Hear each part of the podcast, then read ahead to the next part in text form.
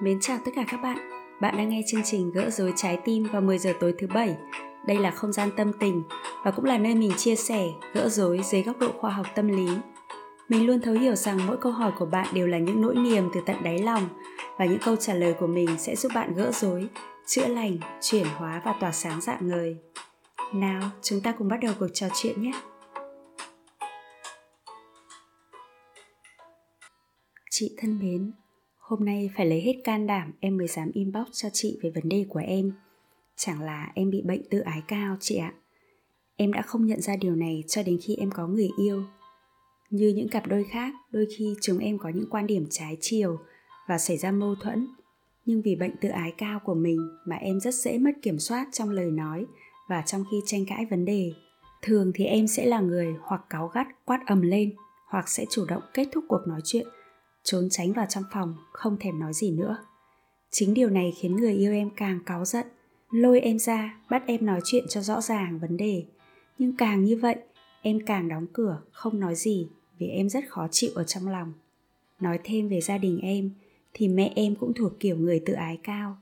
Mẹ có một tính cách khá là khó chịu, là cứ khi bố mẹ tranh cãi thì mẹ sẽ kiểu, thôi thôi thôi, tôi không thèm nói chuyện với ông nữa. Rồi đứng lên bỏ đi chỗ khác bản thân em cũng rất khó chịu mỗi khi mẹ làm thế. Nhưng bây giờ em cũng đang lặp lại hành vi giống y như mẹ của mình. Em nghĩ bệnh tự ái này là do em mắc từ nhỏ, chứ không phải gần đây mới có. Từ nhỏ em cũng không thích ai nói về những lỗi lầm của mình. Nếu ai nói gì động đến em, hoặc là em sẽ cãi nhau, đánh nhau, hoặc nói những lời rất khó ưa.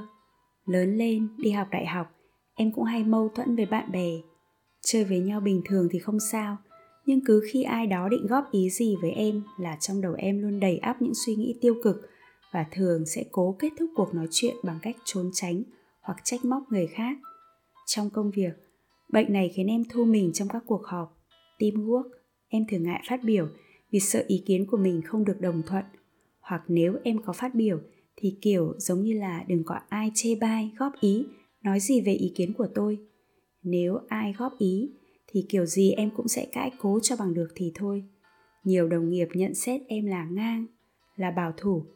Nhưng thực ra là em không thích bị góp ý, không thích bị chê bai, bởi vì em tự ái cao chị ạ. Bệnh tự ái còn khiến em trở thành người dễ nổi giận và khiến người yêu em cũng không còn muốn ở cạnh em. Em cũng đã cố gắng thay đổi và hứa với người yêu em là sẽ bỏ tính tự ái và người yêu em đôi khi cũng thử em bằng cách góp ý hoặc nói những lời nói khó nghe. Và những lần như vậy, em đều cảm thấy rất khó chịu và không muốn tiếp tục cuộc nói chuyện nữa. Có nhiều lúc em còn cáu gắt và bỏ đi. Có ai cũng mắc bệnh như em không hả chị? Và họ đã vượt qua như thế nào? Hãy cho em xin một lời khuyên chân thành với, em thật sự không muốn phải sống trong vũng lầy của bệnh tự ái như thế này nữa. Em thân mến, việc em chủ động inbox cho chị có thể coi là bước chuyển biến tích cực nhất mà em có thể làm cho bản thân là thừa nhận mình có bệnh tự ái cao và mong muốn thay đổi vấn đề của mình. Đầu tiên, chị muốn khẳng định với em, tự ái cao hay cái tôi lớn không phải là một bệnh, nhưng rõ ràng nó là những biểu hiện khiến cho việc giao tiếp của em luôn gặp rắc rối, thậm chí rất khó giao lưu, kết bạn, làm việc nhóm. Trong công việc hoặc trong cuộc sống, đôi khi chúng ta sẽ gặp những người tự ái cao và rất khó hợp tác cùng với họ. Họ cho rằng mình luôn đúng hoặc nếu trong lúc tranh luận mà họ chợt nhận ra rằng họ không đúng, thì họ cũng sẽ cãi cố cho bằng được, theo cách đổ lỗi cho người kia. Vì người kia nói khó nghe nên họ mới khó chịu như thế. Giá mà mày nói khác đi thì tao đã không cáu giận như vậy. Lỗi luôn luôn là ở người khác chứ không phải là ở họ. Có thể nói ở đâu có người tự ái cao, ở đó có mâu thuẫn. Kiểu như người tự ái cao nấu ăn, chẳng may họ cho rất nhiều muối. Nếu bảo họ là trời ơi, món ăn này mặn quá họ lập tức khó chịu và gắt lại. Mặn thì đừng ăn nữa. Thế là hai bên cãi nhau. Người tự ái cao sẽ bảo, mày góp ý kiểu đấy, ai mà trả tức? Vấn đề là góp ý kiểu nào thì người tự ái cao cũng sẽ khó chịu và bực tức mà thôi. Tự ái cao, cái tôi cao, thực ra là biểu hiện của sự tự ti, sự mặc cảm và xấu hổ về bản thân. Ví dụ, nếu như ta nói với messi rằng anh chơi bóng quá kém, anh ấy sẽ không tự ái vì bản thân anh tự tin vào khả năng của mình và chỉ coi lời của bạn như của một đứa trẻ con. Nên nếu ai đó nói bạn kém, nhận xét về điều gì đó bạn làm chưa tốt mà khiến bạn giận dữ, thì có nghĩa là bạn chưa tự tin vào bản thân mình. Người tự ti dễ sinh lòng ghen ghét, đố kỵ, mặc cảm với người khác, đặc biệt là người có phần nổi trội hơn mình. Họ không bao giờ nhận lời góp ý của người ngang hàng, đồng cấp họ chỉ tiếp nhận ý kiến đóng góp của người mà bản thân họ tự nhận thấy người kia có địa vị vị trí cao hơn họ. Người tự ái cao thường thích là trung tâm của sự chú ý, được coi là quan trọng. Nếu ý kiến của họ được ủng hộ, được tung hô, mọi chuyện sẽ rất êm đẹp. Nhưng chỉ cần cảm nhận có ai đó phản đối họ, đánh giá họ không cao, họ sẽ nhanh chóng chuyển sang cảm giác hụt hẫng. Người tự ái cao thường để cảm xúc lấn át bản thân họ luôn cố chấp, bao biện cho các lỗi sai của mình. Đôi khi họ không thể tranh luận vì tính bảo thủ trong suy nghĩ, khả năng lắng nghe của người tự ái cao gần như không có. Khi bị phản đối, họ chỉ nghe được duy nhất rằng họ đang bị vùi dập, họ đang bị đánh giá thấp. Họ không chịu nhìn nhận quan điểm của người khác, không lắng nghe, tiếp thu các ý kiến dù mang tính xây dựng. Vì với họ, đó là sự dạy dỗ mà họ không muốn bị dạy dỗ chính vì thế, họ khó nhận ra cái sai của bản thân để sửa chữa hay là để tiến bộ hơn. Nguyên nhân của tính tự ái cao thường là do môi trường nuôi dạy trẻ khá khắt khe. Trẻ được nuôi dạy trong một môi trường của những quy tắc, giới hạn và sự trừng phạt. Ở môi trường này, trẻ là để giám sát chứ không phải để lắng nghe. Cha mẹ hoặc người chăm sóc của những đứa trẻ này đòi hỏi rất nhiều từ con cái của họ. Đứa trẻ phải tuân theo các quy tắc mà không được hỏi lại cũng không được nghe giải thích nguyên nhân đằng sau những quy tắc đó. Người lớn chỉ đơn giản là yêu cầu sự tuân thủ và thẳng tay trừng phạt nếu trẻ không nghe lời. Đứa trẻ lớn lên trong môi trường này ít được quan tâm, chú ý đến suy nghĩ hoặc cảm xúc. Nếu đứa trẻ vâng lời một cách triệt để, cha mẹ của trẻ sẽ cảm thấy được yêu thương và được tôn trọng. Nếu đứa trẻ thắc mắc về yêu cầu của cha mẹ, họ không những không cảm thấy được tôn trọng, mà còn cảm thấy bị chối bỏ đứa trẻ lớn lên trong môi trường ấy sẽ tự tạo ra những định nghĩa cho mình rằng đồng ý có nghĩa là yêu thương, nêu quan điểm trái chiều có nghĩa là không tôn trọng. Vì vậy, nó luôn đi tìm sự đồng thuận, khao khát sự đồng thuận. Nó rất sợ sự không đồng thuận, không biết hành xử như thế nào với những ý kiến trái chiều ngoài việc cáu gắt và gây gổ. Đứa trẻ được nuôi dưỡng trong môi trường này cũng thường bị nhận xét và đánh giá rất khắt khe, trẻ ít được khen ngợi hầu hết tất cả những việc trẻ làm thường sẽ bị đánh giá rằng là chưa tốt, rằng là cần phải cố gắng, rằng là vẫn còn thiếu sót ở điểm này, điểm kia. Trẻ cực kỳ hiếm khi được nghe một lời khen nào cả. Vì vậy, trẻ rất sợ khi phải nhận những lời nhận xét và đánh giá của những người xung quanh. Để vượt qua được tính tự ái cao hay còn gọi là cái tôi cao hay sự tự ti hay sự hổ thẹn, đầu tiên em phải nhận biết được về sự hổ thẹn và thấu hiểu động cơ của nó là gì.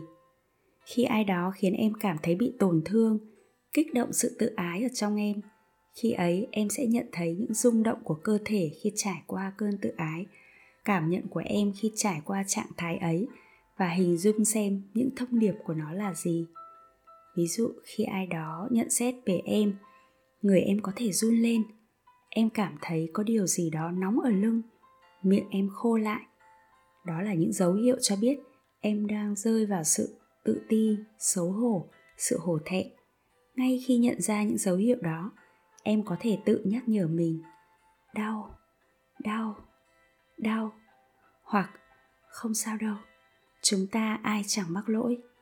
Có mình ở đây rồi, mình bỏ qua cho bạn. Đó thực ra là cách khiến em dừng lại trong vài giây và không bị phản ứng với sự cáu giận tự động lôi kéo em hành xử như trước đây. Ngay sau khi dừng lại, việc tiếp theo em cần làm là tự hỏi thật nhanh trong đầu mình mình muốn gì trong tình huống này? Thực ra thì đằng sau những cảm xúc khó chịu là một nhu cầu chưa được đáp ứng. Vậy nhu cầu của em trong tình huống này là gì? Ví dụ như là mình muốn được công nhận, mình muốn được ủng hộ, mình muốn được khen ngợi mình muốn nhận được một lời khen cho những công sức mà mình đã bỏ ra. Tiếp nữa, em hãy diễn đạt những mong muốn và những nhu cầu của mình một cách lành mạnh. Ví dụ, có thể kết quả chưa phải là hoàn hảo, nhưng anh cũng đã nỗ lực rất nhiều. Anh sẽ cố gắng hơn nữa, nhưng lúc này anh cần được em công nhận những gì anh đã làm cho em. Khi diễn đạt ra nhu cầu của mình mà không làm tổn thương đối phương sẽ giúp em vượt qua sự cáu gắt và không làm tổn hại đến những mối quan hệ xung quanh. Tiếp nữa là nói về sự tự ái. Khi một việc không hay xảy ra, người tự ái cao thường không dám nhắc lại vì sự xấu hổ.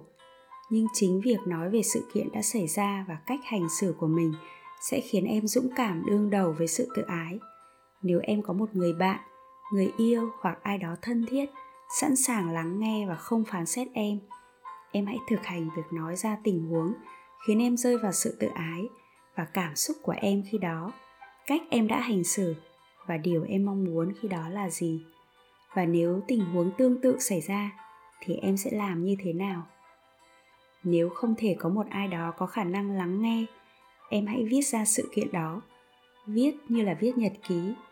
Viết không cần để đọc lại, mà chỉ để trải lòng, để review lại sự kiện và rút ra bài học viết giúp mớ bỏng bong trong đầu, sự hỗn loạn trong tim được xả ra, đem vô thức biến thành ý thức và rồi điều chỉnh được tâm trạng của em. Cuối cùng, hãy cho phép mình được sống trong những tình huống gây mất tự ái. Mỗi sáng mở mắt ra, hãy tự nhủ, hôm nay tôi cho phép mình được tổn thương, cho phép ai đó được góp ý cho tôi, phê bình tôi. Tôi sẽ lắng nghe với sự chú tâm và biết ơn vì đã cho tôi thấy những điều chưa hoàn hảo ở bản thân mình. Nhưng trên tất cả, dù chưa hoàn hảo, tôi hoàn toàn yêu thương và chấp nhận bản thân mình.